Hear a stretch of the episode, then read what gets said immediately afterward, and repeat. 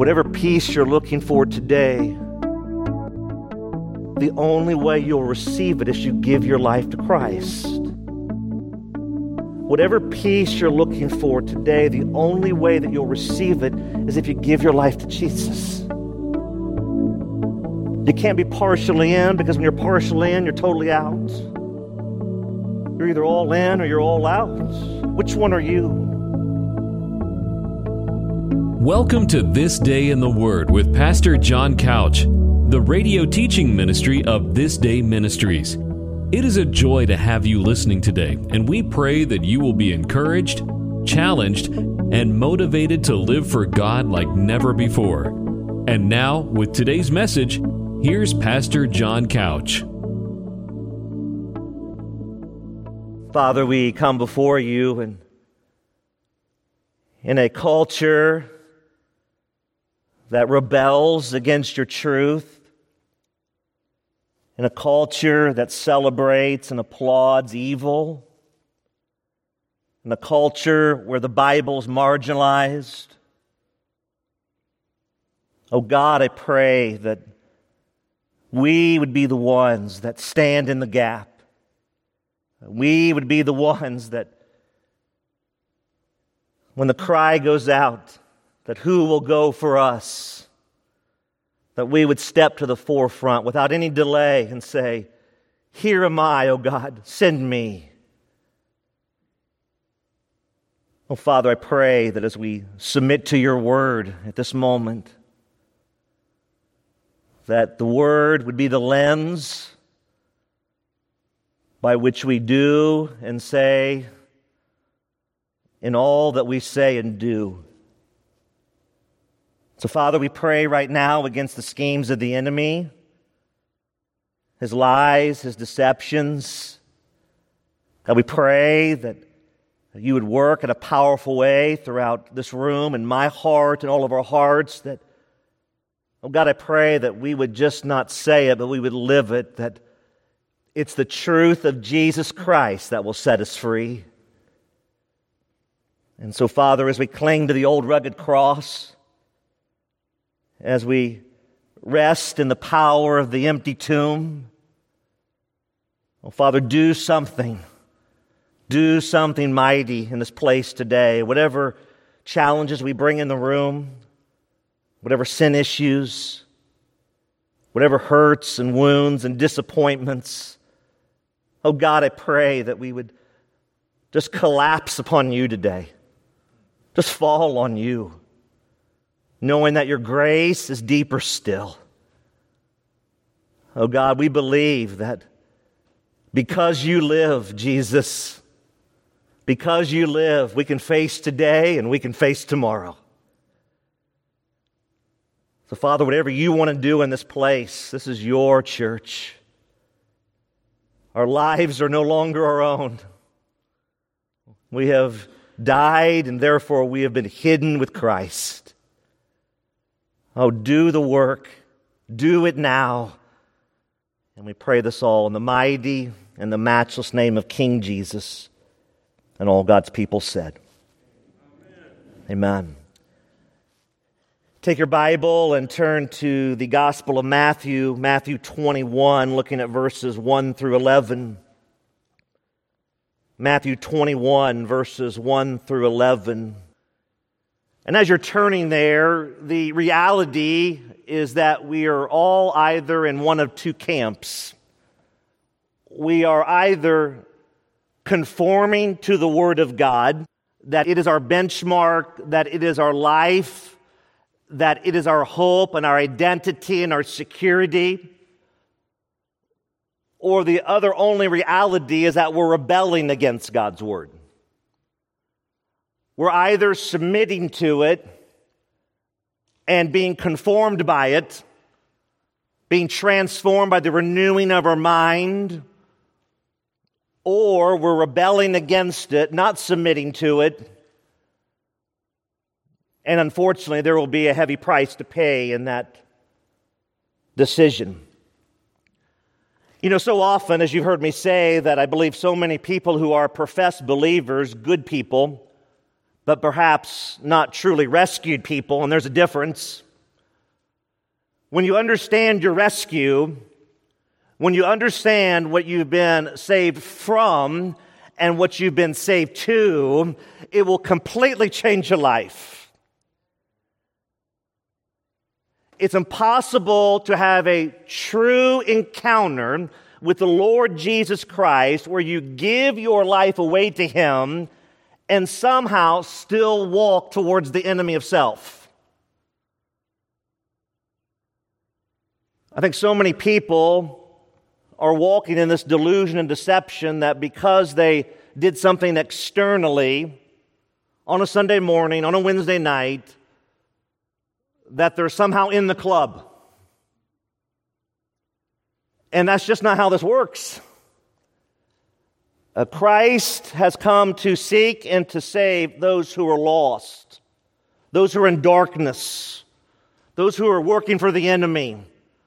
And what he does is he pulls them out of the miry clay and he, he takes them from the grip of darkness. And as he does that work, he makes all things new.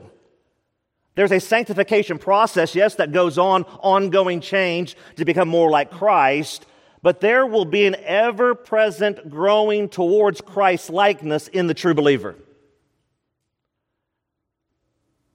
I think one of the things we miss is that when Jesus came to this earth, that he came in a manner, in a way that was not impressive. And that's how God often works. His ways are not our ways, His ways are higher than our ways. And I want us to look today at a particular passage that I pray will, will resonate in such a way.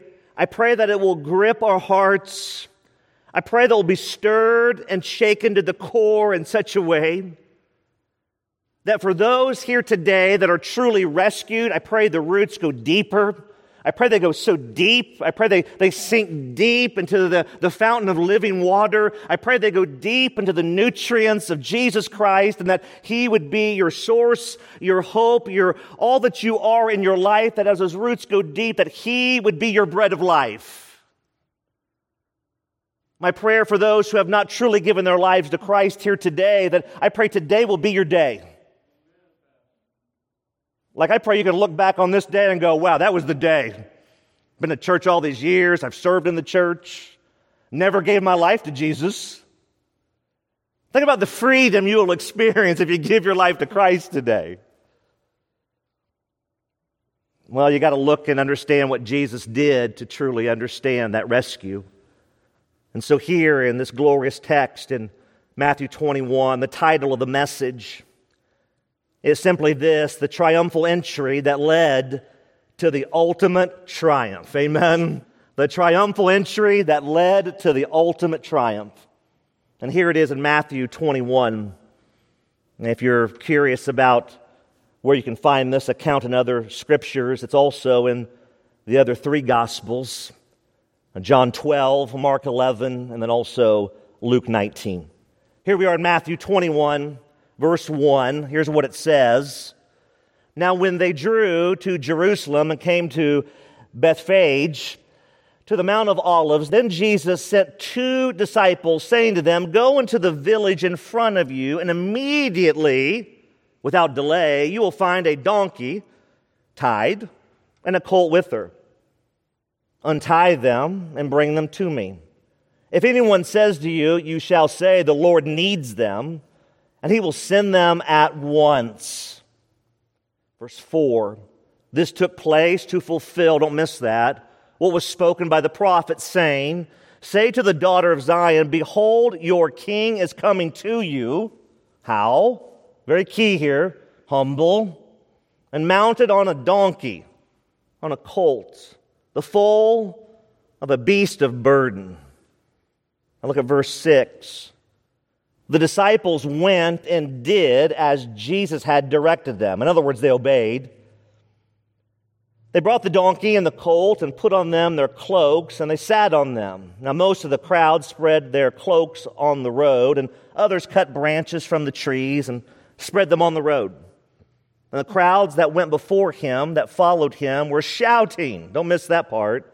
Hosanna to the Son of David. Blessed is he who comes in the name of the Lord. Hosanna in the highest. And when he'd entered Jerusalem, the whole city was stirred. They were stirred up, saying, Who is this?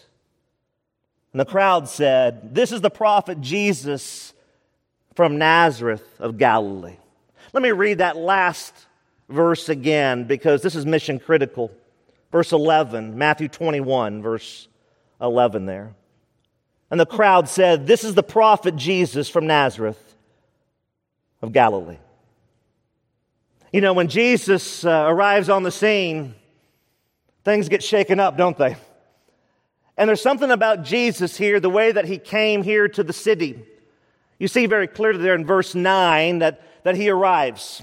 And when he arrives there, as you look in your Bible, the crowds that went before him and that followed him, they were shouting. They are shouting. They're not whispering. They're not passing secret notes. They're shouting. They're shouting, saying, Hosanna to the Son of David. Blessed is he who comes in the name of the Lord. Hosanna in the highest.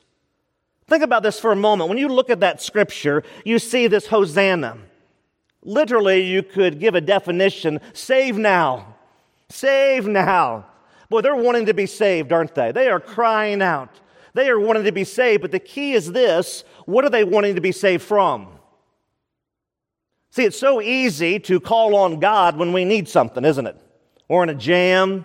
Uh, he can become our divine butler, our genie in the bottle, our cosmic Santa Claus, cosmic Easter bunny divine vending machine. And we call on God. Now I'm in a jam. I need some help. Save me, save me. Well, we're going to find out here shortly how in one week's time, just one week's time, how the motive of the heart can be revealed, of what's really pressing in on the human heart and we all walk in trouble. We all walk in fear from time to time. There's, there's stresses of life. Uh, uh, Monday morning's coming and it's coming quick. Amen. And some of us are going, oh no, Monday morning. Here it comes. And for the true believer, we should be like, bring on Monday, right? Just bring it on. Since my God is for me, who can be against me? Greater is he that's within me than he that's in the world. You begin to take scripture and you drive it deep into the bedrock of your soul. You pound it deep, you pound it deep, and you pound it deep. Because what happens is, and when we are squeezed, what is in us will begin to ooze out of us. When they're crying out, they're shouting. Save us, save us now, Hosanna. It's a cry of deliverance. They said, Son of David. You'll see that throughout the Gospels and often a messianic reference. Jesus, son of David, have mercy on us. Very interesting as we're going to see the motive of the heart. Blessed is he who comes in the name of the Lord. Glory to God in the highest. In other words, there is no glory that can be given any higher. You can't give 101% of this glory because it's the highest that it will go. They're saying, You're it, you're it. We worship you, we worship you. Glory to you. Hosanna, Hosanna, Hosanna. And what happens when you look at this? You see very clear that here comes Jesus and he's riding not on a tricked out chariot, he's riding on a donkey. I mean, think through this as you paint the picture. I mean, often Jesus would walk everywhere he went. Often he would do miracles. And what would he say in many cases after the miracle? He would say, Tell no one. Why? Because there was a particular moment in time that all of the plan had to begin to unfold. As we say often around here, God is never early, He's never late, He's always right on time. Now, His time, get honest, you're in church, don't lie. His time is very rarely our time. But He's never early, He's never late, He's always right on His schedule. And he does miracle after miracle, and he's doing all this cool stuff, and people are amazed, and the crowds are following, and they're like, Who is this guy? What is he doing? Don't tell anybody. It's not time. But then here comes Palm Sunday, we call it. And now he rides into town in a very public way. He rides into town and there he is. And, and he rides again, not on this stallion like a king going to war, even though, even though, don't miss this, he's going towards the cross. There's going to be the war upon wars at that cross. The battle is going to be fought. King Jesus is going to prevail. The battle belongs to our God. And in the midst of his coming, he comes on a donkey, on a colt. Often, when a king would do that, it was a symbol of peace. Very interesting. Jesus is going to wage war on the cross. He's going to stand in the gap. He's going to be the propitiation, that substitutionary atonement. He's going to stand in your place and my place as we give our lives to Him. He's going to do the one thing you and I could never do, and that's atone for our sin. And in that whole process, He's going to give us peace.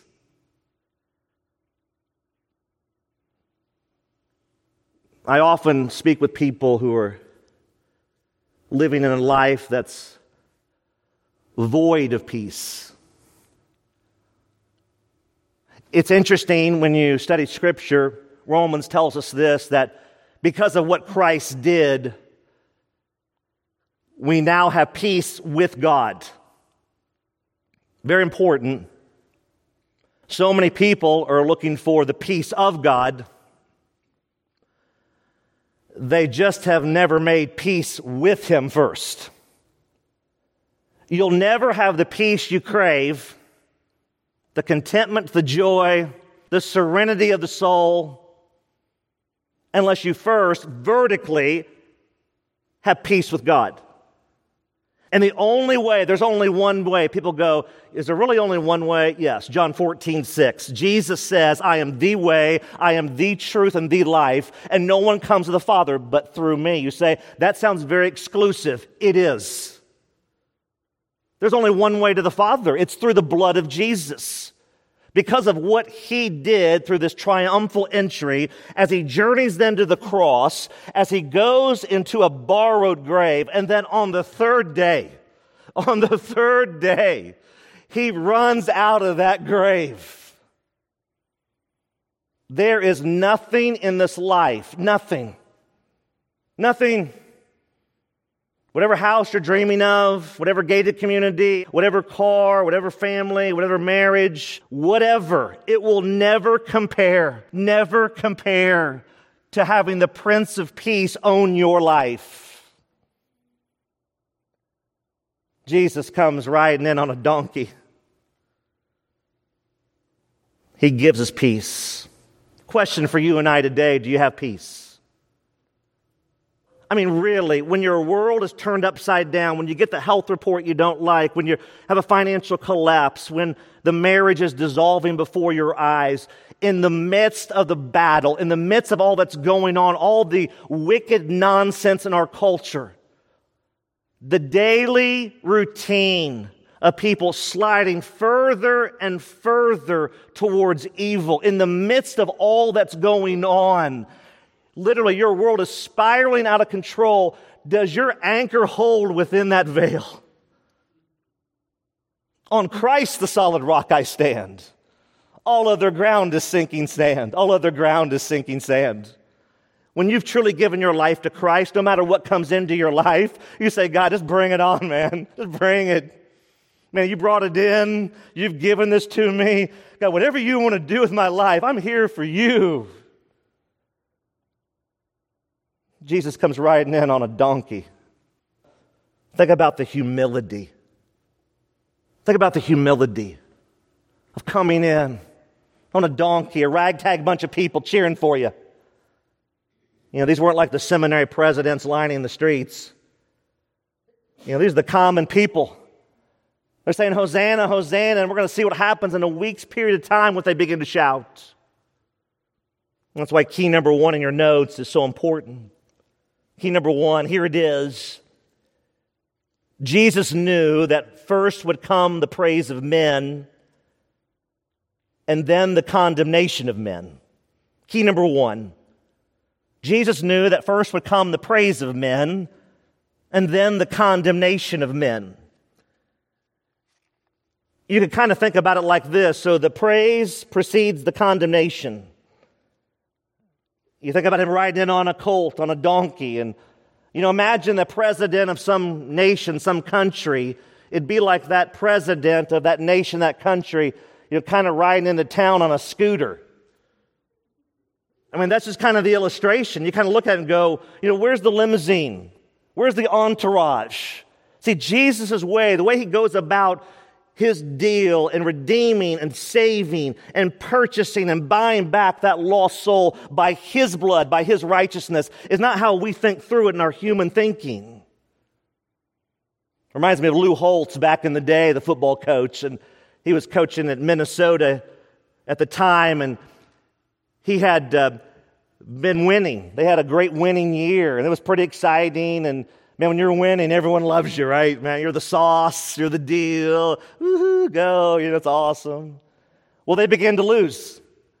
Well, what happened though in between then is when they're winning, they decided they had this bright idea let's make a stamp, a postage stamp of Lou Holtz. And kind of an interesting idea. Well, so when they're winning, man, things are great. But as he tells the story, when they began to lose, well, the people couldn't figure out which side of the stamp to put the spit on. You know what I mean? I mean, that's what happens, right? That's what happens. I mean, when you're winning, people are like, man, you're awesome, you're great, we're singing your praises. See, this is what we go into because in one week's time, in this holy week, from this triumphal entry. And you got to remember that Jesus was born to die, but the ultimate goal was that he was born to conquer the grave. If Jesus Christ is dead today, which Cliff notes he's not, he's fully alive today. But if he was dead today, nothing else matters. He's just like any other person if that was the case. But we know from Scripture that He is alive today. Our Jesus Christ is not dead, but He's fully alive. And because of that, we operate from a position of victory. We're not looking for that this victory would work out. We're not hoping. We're not crossing fingers. We're not wishing. We know our Redeemer lives. I mean, if you really believe that, what will that do to your everyday, moment by moment, second by second living? If you know that the greatest thing that could happen is that Jesus Christ, your Redeemer, He lives, that He conquered sin and death, and the grave is forever empty. Think about what that now does to you. You now have a, a song in your heart. You got a skip in your step. No matter what comes into your life or my life, we know this that our God is sovereign. That we know that He's merciful, that He's gracious. We know it's all for His praise, all for His glory. We can walk with that confidence that, as Paul said, in all these things, not apart from all these things, he said, in all these things, we are more than conquerors through what? Through your bank account getting better? No. Through you getting a bigger stimulus check? No. What is it? Through Christ Jesus our Lord. It's so easy, though, to get distracted, isn't it? As we've talked even this morning about delayed gratification. Well, we want it now, don't we? Now. Right now, Jesus. Now. And you see right here in God's Word, it was the praise that's going to precede the persecution. I don't know if you picked up on this, but Jesus entered on a borrowed donkey. He entered on a borrowed donkey, and they placed him in a borrowed grave. Borrowed donkey, borrowed grave. There's no need in purchasing a donkey and a grave. You have no intention on riding on forever nor staying in forever. Amen? Yeah, just give me that gray for a couple days. Third day, I won't need it anymore. You're listening to This Day in the Word, the radio teaching ministry of This Day Ministries. All of Pastor Couch's messages are archived and are free to download at thisdayministries.org. In addition, you can share your prayer requests with us via email. Our email address for prayer requests is prayer at thisdayministries.org. That's prayer at thisdayministries.org. And now, back to This Day in the Word with Pastor John Couch.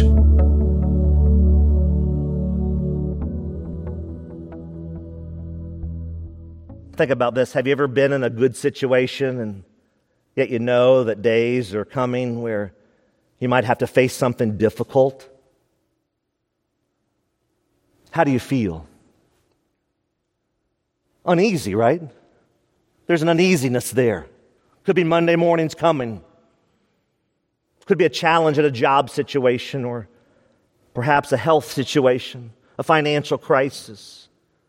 See, we've got to remember, though, that that because Jesus came, because he went to the cross, because he defeated the cross and ultimately obliterated the tomb, we have a hope that will transcend whatever challenge we go through in life.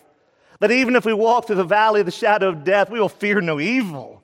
For our God, He goes before us. These afflictions are momentary in their light. I know they don't seem like it but they're momentary in the light in comparison to the glory which shall be revealed. Therefore, we do not lose heart. We press on.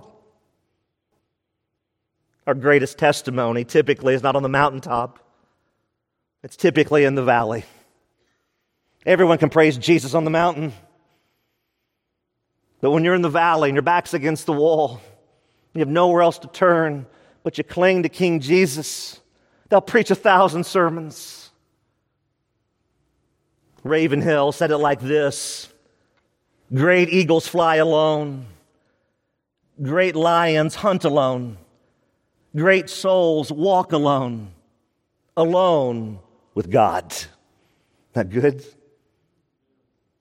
See, there's days where you might be lonely. But when you've given your life to Jesus, you're never alone.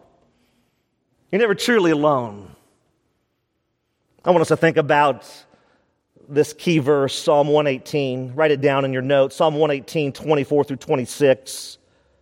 It's a messianic psalm. Here's what the psalmist writes to the power of the Holy Spirit This is the day that the Lord has made. Let us, in other words, do this when you see let us, those two words in Scripture, it actually means do this. Let us rejoice and be glad in it. Now, look at verse 25. Does this sound familiar? Save us, we pray. Hosanna.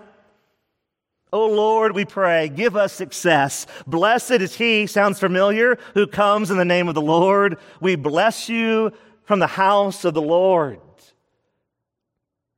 See, contentment really is a choice, isn't it?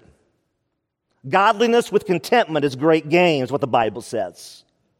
That I choose to be content. I can choose to sulk, and I'm pretty good at that. I choose to be content.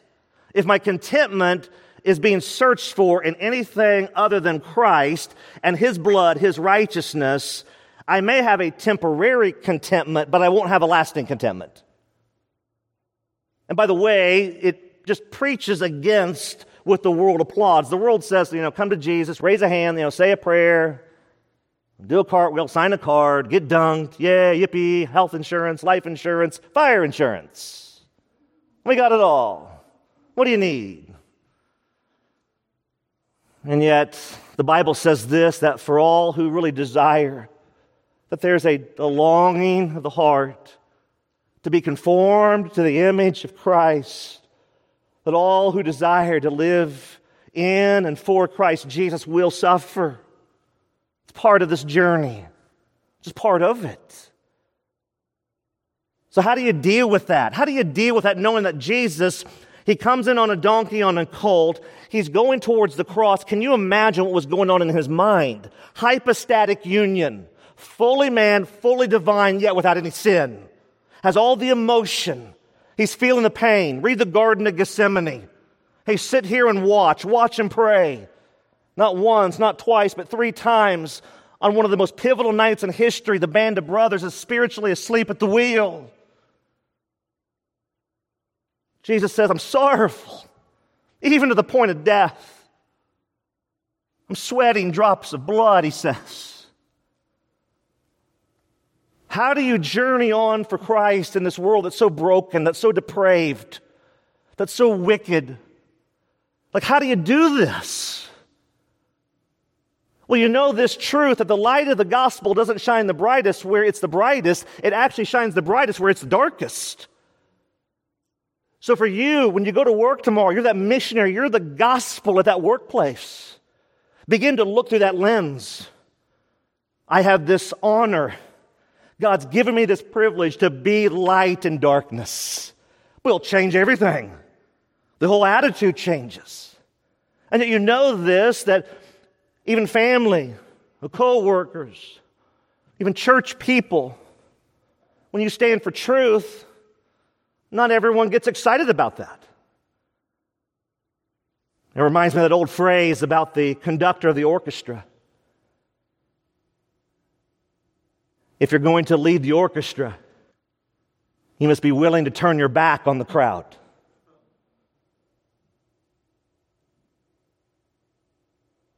Even if it's just you and Jesus pressing on. Do you understand this deep truth? That even if it's just you and Jesus pressing on, when it's just you and Jesus, you're still in the majority. This is what's so important as Christ's followers that we're armed, that we're ready for the battle, that when the persecution hits, not if, when, that you and I are armed, we are ready that we won't fall away, that we're good soil, not hard soil, not rocky soil, not thorn infested soil. We're good soil where our roots are deep. And when the persecution hits, we know blessed is the one. Oh, blessed is the one who suffers for God's name, for Jesus' name. Blessed is that person as they stand tall for the gospel. So look at verse 10.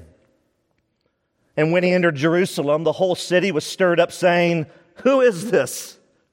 I love this. When you read this, it says the whole city, not part of it, but the whole city was stirred. Literally, in the original language, it's where we get our English word seismic. Think about this for a moment. When Jesus rode into town on a donkey, of all things, the whole place is rocking and rolling. You know what I mean? I mean, this place is stirred and shaken to the core. This is what Jesus does. When he enters the scene, when he comes into the room, when he invades your life, he turns things upside down. You cannot, you cannot have a genuine experience with Jesus Christ and hang on to the old life. It won't happen. I've had people share that with me. Well, actually, you can't. No, you can't. How do you know? Because the Bible tells us so. They're like, well, I'm hanging on my old life. You need to go back and check your salvation. I don't know who you gave your life to, but it wasn't Jesus. You think through these thoughts, and it leads us to key number two. Key number two says it like this When Jesus arrives, he creates a stir. Key number two when Jesus arrives, he creates a stir. Just think about that. So here comes Jesus on a donkey. They're all shouting, yelling, This is great. This is awesome. Hosanna. They go, Who is this? It made me think of Revelation chapter 19. Fast forward. Revelation 19, 11 through 16. Christ on a white horse. To be a different story how he comes riding into town this time. Here's what the word says Then I saw heaven open, and behold, a white horse. The one sitting on it is called faithful and true. And in righteousness he judges and he makes war. His eyes are like a flame of fire. And on his head are many diadems. And he has the name written that no one knows but himself. He is clothed in a robe that's dipped in blood. And the name by which he is called is the Word of God. Oh, church, don't miss verse 14. And the armies, plural, the armies of heaven. Can you picture the armies? They're arrayed in fine linen, white and pure. They're following behind King Jesus on white horses. From his mouth comes a sharp sword with which to strike down the nations, and he will rule them with a rod of iron. He will tread the winepress of the fury of the wrath of God the Almighty. And on his robe and on his thigh, he has a name written King of Kings and Lord of Lords. Amen. Wow, what a day that's going to be. Think about that. King Jesus comes riding into town on a white horse. His robe is dipped in blood. By the blood of the Lamb, we overcome. His eyes are like fire. He's got a sword in his mouth. He's going to rule with a rod of iron. He's going to tread the winepress, the fury and the wrath of God. Oh, what a day when King Jesus and the armies show off their glory. A different story than him on a colt. See, he comes to give you the peace that you're craving. Whatever peace you're looking for today, the only way you'll receive it is you give your life to Christ. Whatever peace you're looking for today, the only way that you'll receive it is if you give your life to Jesus. You can't be partially in because when you're partially in, you're totally out. You're either all in or you're all out. Which one are you? Which soil are you? Which path are you on? Are you in the narrow way or are you on the wide path? The narrow path that leads to life, and it's hard and it's difficult, it's discouraging, but it leads to Jesus. Are you on the wide path where life's a lark, floating along? Jesus is just kind of hanging around as my fuzzy dice around my mirror. It's a wide path, and many will go in by it, the Bible says. Many, droves, just droves. Destruction, destruction, destruction. Which path are you on? Well, the crowds answered in verse 11.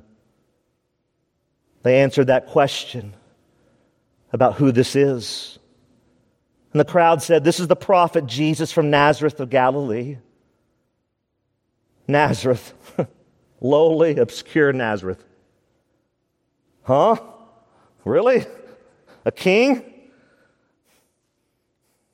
You got to remember, he's welcomed by these multitudes. Just picture a ragtag bunch, grassroots effort, so to speak. The mayor of Jerusalem didn't come up and say, Hey, Jesus, here's a key to the city. You know, here's the red carpet, and here's a street we're going to name after you. No, he comes in with no press conference other than a bunch of ordinary people who are shouting for him. So that's why key number three is so mission critical in your life and mine. I want you to write this down. Key number three God uses people and things that appear to be weak in the eyes of the world to show off his greatness and glory. Key number three God uses people and things that appear, that's the key on this, that appear to be weak in the eyes of the world. Why? To show off his greatness and glory. Think about 1 Samuel 16 7. Or write that down in your notes. 1 Samuel 16 7, you know the account. Samuel's looking for the king, right? The next king. So he goes to Jesse's house, and well, here's what it says. But the Lord said to Samuel, Do not look on his appearance or on the height of his stature. Why? Because I have rejected him. For the Lord sees not as man sees. Man looks on the outward appearance, but the Lord looks on the heart. Got to remember, so here comes Samuel, Jesse's house. Bring out contestant number one. Man, this guy's amazing. Nope, that's not the one. Okay, who's the next one? No, that's not the one. Down the line through the sons, and Samuel looks at Jesse and says, Hey, you got any more? God's rejecting all of these. All the ones that looked the part, God says, uh uh uh. Jesse's like, Yeah, I got one more. He's ruddy. He's feeding some sheep. God's like, That's my guy. See, God doesn't see. And what a lesson this is. What a lesson for me and you today that we can so easily get in this trap of, of looking through the lens of the flesh. God says, No, I want you to look through the lens of my word. I want you to look through an eternal lens. I want you, as you are being transformed and conformed by the renewing of your mind, to begin to see things as I see things, God says. I want you to begin to see clearly what really matters most in life. One of the scriptures that came to mind with that thought was 1 Corinthians chapter 1, 27 through 29. 1 Corinthians 1, 27 through 29, as Paul writes, by the illumination of the Holy Spirit to that messed up church in Corinth. And he reminds them as he reminds us, but God chose what is foolish in the world to actually shame the wise. So marinate on that for a moment. God chose what is weak in the world to shame the strong. So in God's economy, the world says, hey, we're wise and we're strong, and God goes, no, you're not. He goes deeper here. Verse 28 God chose what is low and despised in the world, even things that are not, to bring to nothing things that are. So that, there's the so that. Anytime we see the so that, here's the why. So that no human being might boast in the presence of God. Do you see this, church? That's what God does. He takes the people and the things which we might look at and go, ugh, and He goes, yay. He takes that why? That so no one will glory in his presence. When we think that we're the sauce and we're the deal and it's our talents and our abilities, pride comes before the fall. Amen? And when we get high on that horse, here's what happens the deceitfulness of pride. Obadiah says it like this the pride of your heart has deceived you. It's clouded your thinking and your judgment. When we begin to walk in that, God typically knocks us off our horse, doesn't He? The Bible shows us clearly that it's all about God's glory. We're either living to make much of Him, to glorify Him, to say, God, you're it, there's none other, and, and my life's no longer my own, and you just take my life and let it be, and you use it, and whatever you want to do with my life, and whatever trials and suffering you want to bring into my life, as long as it gives you praise and gives you glory, just think about that person's life I just described there. Think about what they're going to do for the cause of the gospel. Think about what they're going to do as people all around them will see that life and they go, Man, I don't know how you get through this. How do you get that health report and you keep praising this Jesus? How do you go through bankruptcy and you keep praising Jesus? How do you go through that collapse in your marriage where your spouse left you and you're still praising Jesus?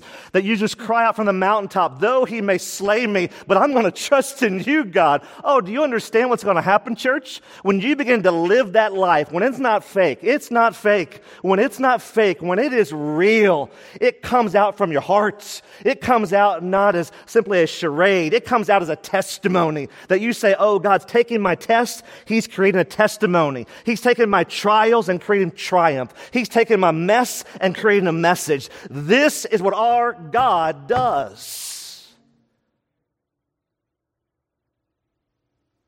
And yet, what happens so often is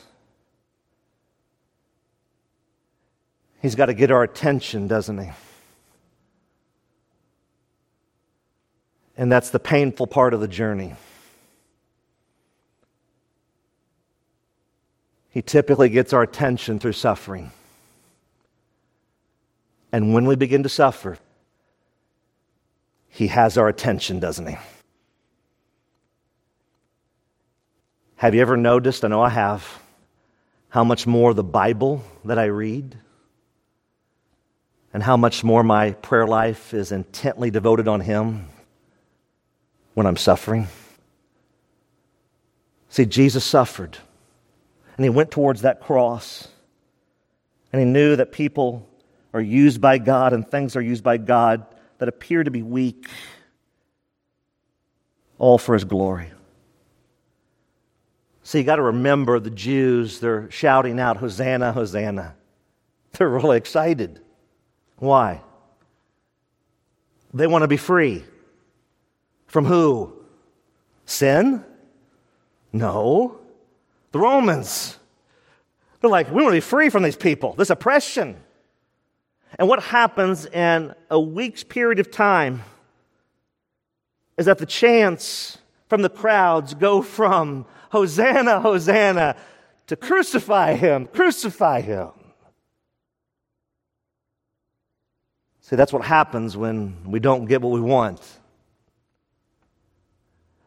See, the real question in my life and your life today is not what you say back to God when He says yes, but what do you say back to God when He says no? The real question today is not how do you and I respond when God goes our way, but how do we respond when He doesn't go our way? It's amazing as I study this account, there's that warning, warning, warning of how quickly our flesh will pivot. When God simply says, I have a different plan. That's why I want you to understand deeply Hebrews. Write this down Hebrews chapter 13, 10 through 15. Hebrews 13, 10 through 15. I want to read this as we marinate on this thought of the connection the connection of how believers are identified with Christ. Think about that. And how they're rejected. And also how he was rejected by the Jews. So look at this in your Bible or on the screen Hebrews 13, 10 through 15. We have an altar from which those who serve the tent have no right to eat. Now he goes deeper the writer does, for the bodies of those animals whose blood is brought into the holy places by the high priest as a sacrifice for sin. So pause there for a moment. The Day of Atonement, here it is, back in the Old Testament. Here's the description are burned outside the camp. So Jesus, verse 12, also suffered outside the gate. Why? In order to sanctify the people. How? Through his own blood. Therefore, let us go outside the camp and bear the reproach he endured. For here we have no lasting city, but we seek the city that is to come. Amen, church? Through him, through him. Did you catch this, church? Through him. Let us do what? Let us, I love this, this is so rich. Let us, how often? Continually. What do we do? Offer up a sacrifice of praise to God. That is the fruit of the lips that acknowledge his name. Some of the sweetest praise we can offer is when we praise him in the storm. Man, you're going through the trial. You're just, you're suffering. You don't understand it. Man, you've given all that you are for Jesus. You've sacrificed your life, perhaps your career, your family. And Jesus says, I'm going to reward you with a big bag of suffering.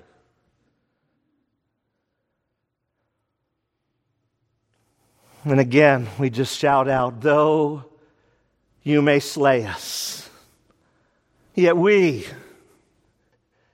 yet we will trust in you, O God.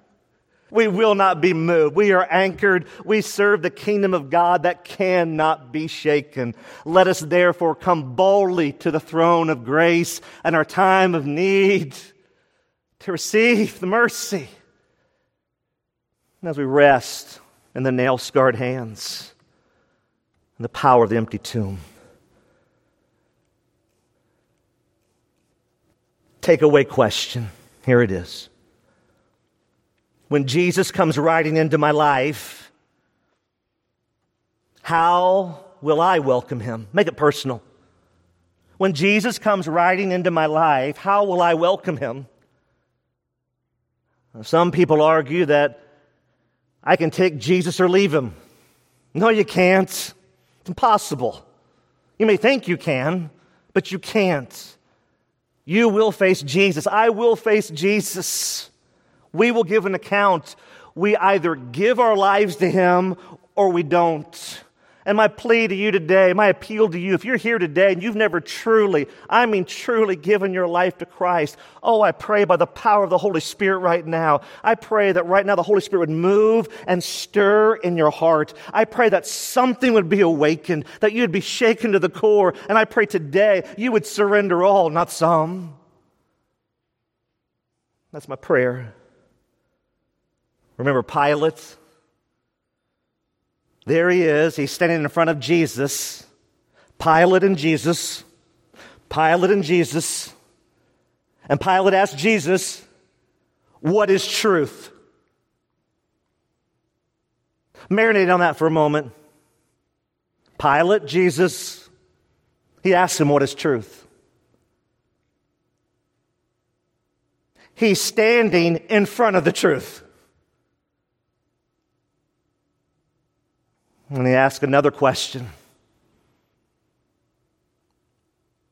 As the crowds have turned from Hosanna, Hosanna, he asks a question. He says, What then shall I do with this Jesus who is called the Christ? The most pivotal question that every human being will have to answer. What then shall I do with this Jesus who is called the Christ? What are you doing? What am I doing today with this Jesus who is called the Christ? The crowds responded and said, We want Barabbas. We want a murderer. Crucify Jesus. Crucify him. When Jesus comes riding into your life and you're standing in front of the truth, who's the way, the truth, and the life, what will you do with this Jesus? Who is called the Christ. You can't take him or leave him. That's why the action step is so important.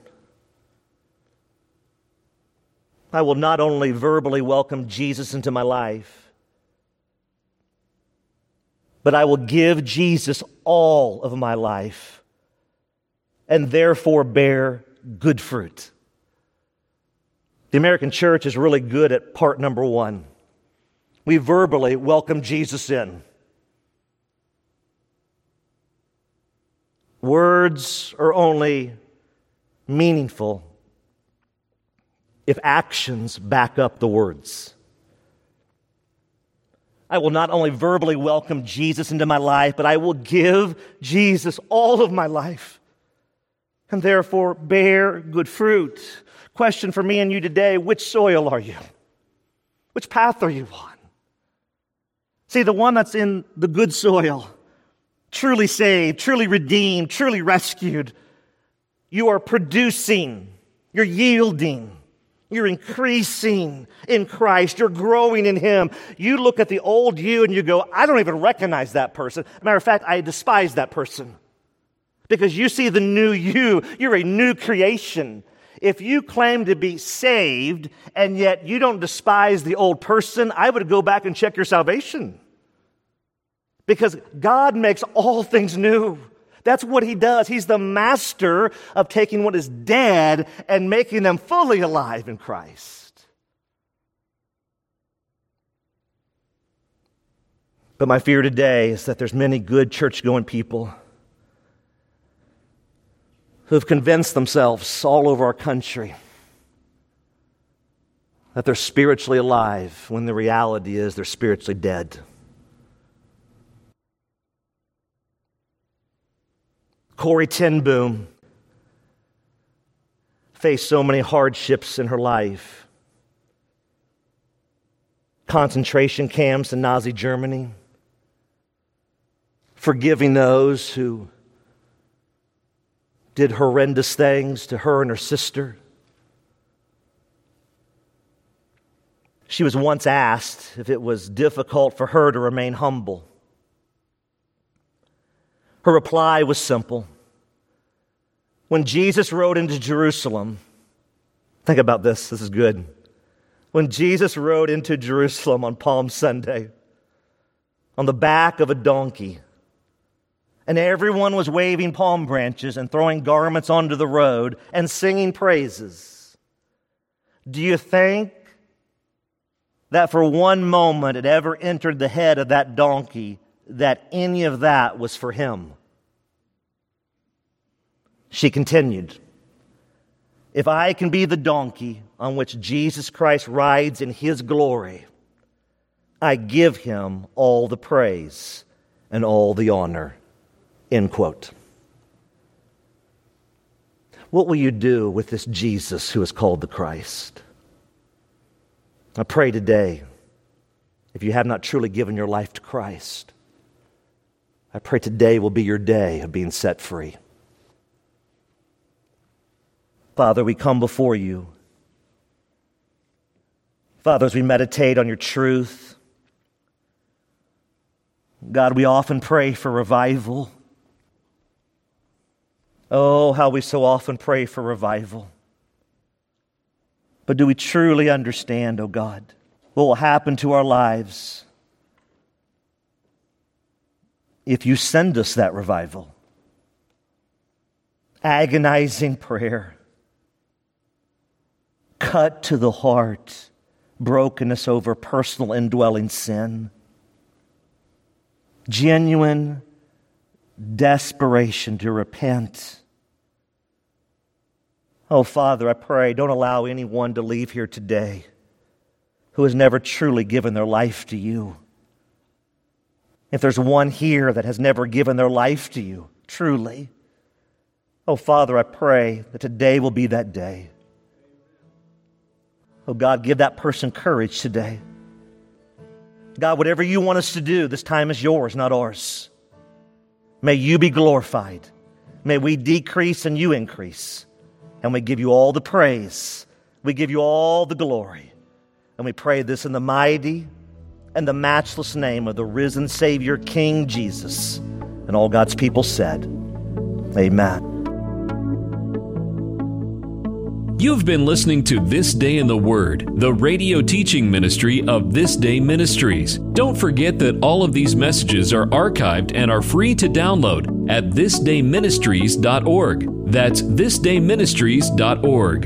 In addition, if you have been blessed by the teaching of God's Word during this day in the Word, we would love to hear from you. Our email address is info at thisdayministries.org. Thanks again for listening as we strive to honor Christ and impact our world as we spend this day in the Word.